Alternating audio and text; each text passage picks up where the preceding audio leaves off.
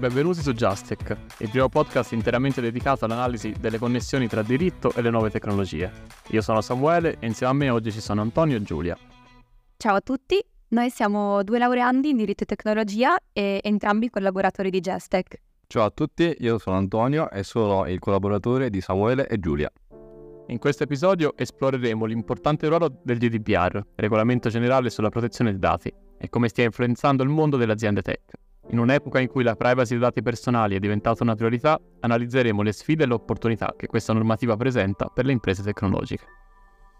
Il GDPR è stato introdotto nell'Unione Europea nel 2018 in risposta a una crescente preoccupazione per la protezione dei dati personali in un mondo sempre più digitalizzato e interconnesso. Questa normativa è nata dalla consapevolezza che le pratiche di raccolta, trattamento e condivisione dei dati personali stavano diventando sempre più invasive e che gli individui avevano bisogno di una maggiore tutela della loro privacy. L'obiettivo principale del GDPR era doppio.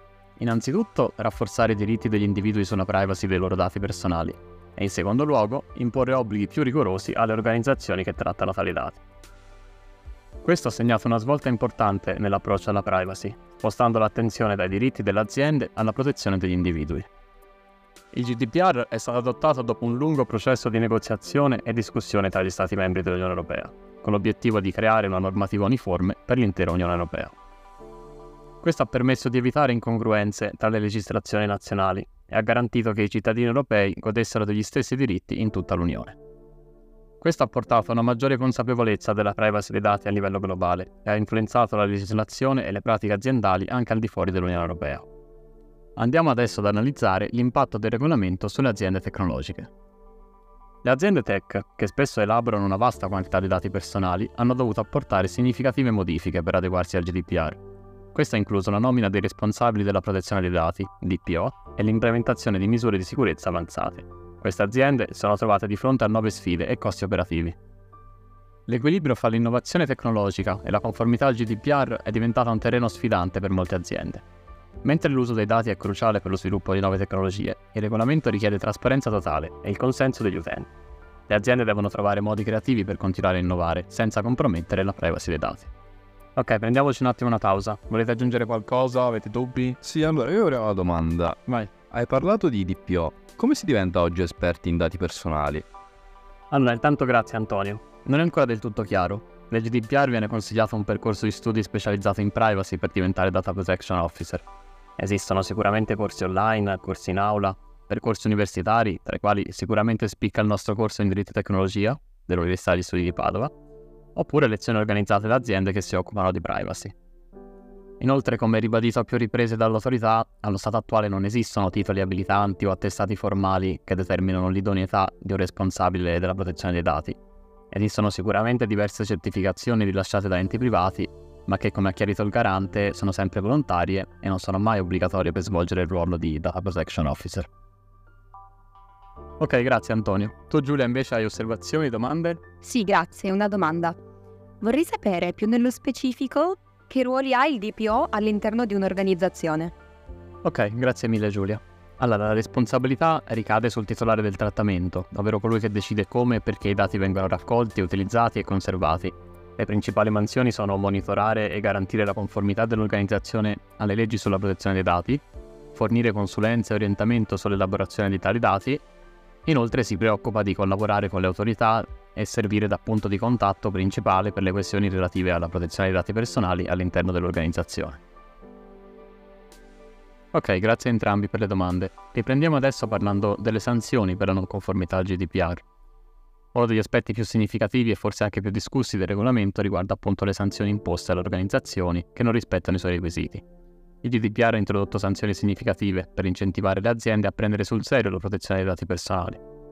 Le sanzioni possono includere una multa amministrativa, il GDPR infatti prevede multe amministrative che possono raggiungere anche importi molto elevati.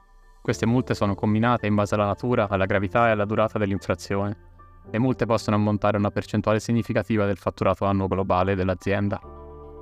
Un altro tipo di sanzione invece più lieve è l'avvertimento. In alcuni casi infatti le autorità di controllo possono emettere un avvertimento o un richiamo anziché una multa diretta.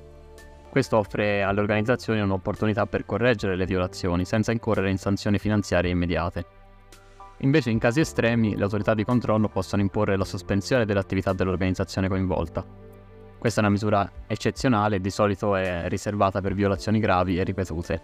Le sanzioni hanno avuto un impatto notevole sulle aziende, spingendole a rivedere le loro politiche di protezione dei dati, a migliorare la sicurezza informatica e a implementare processi più rigorosi di gestione dei dati personali. Ok, eh, allora Samuele, tu hai parlato adesso di sanzioni.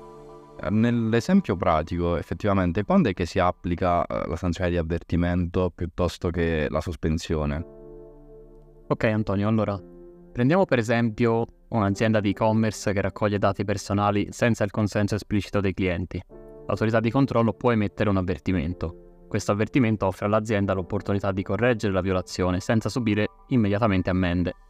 Se l'azienda non rispetta le richieste dell'autorità nell'ambito dell'avvertimento o continua a violare il GDPR, potrebbero essere applicate sanzioni finanziarie più gravi, come le ammende pecuniarie. L'avvertimento funge un po' da seconda possibilità per l'azienda di adeguarsi alle leggi sulla protezione dei dati. Ok, perfetto. E invece nel caso della sospensione? La sospensione dell'attività invece è una misura estrema, applicabile dalle autorità dell'Unione Europea in caso di gravi violazioni del GDPR. Un esempio ipotetico coinvolge un'azienda di servizi cloud, per esempio, con una vasta base di clienti, che ha subito una grave violazione della sicurezza dei dati e ha mancato di notificarla tempestivamente. L'autorità di controllo, dopo un'indagine, emette un ordine di sospensione, impedendo all'azienda di raccogliere o elaborare dati personali fino a quando non risolve questi problemi e dimostra la conformità. Questo può comportare la temporanea chiusura dei servizi cloud, con gravi conseguenze economiche e di reputazione. La revoca della sospensione richiede il pieno adeguamento alle leggi sulla protezione dei dati. La misura è progettata per garantire il massimo rispetto della privacy e della sicurezza sui dati. Allora, nonostante le sfide e le responsabilità associate alla conformità al GDPR, molte aziende tech hanno riconosciuto che questa normativa offre anche opportunità significative di leadership e differenziazione. Ad esempio, le aziende che dimostrano un impegno autentico per la protezione dei dati guadagnano spesso la fiducia dei consumatori. Il GDPR infatti richiede trasparenza e consenso per il trattamento dei dati personali, il che significa che le aziende devono comunicare chiaramente come intendono utilizzare i dati dei loro clienti.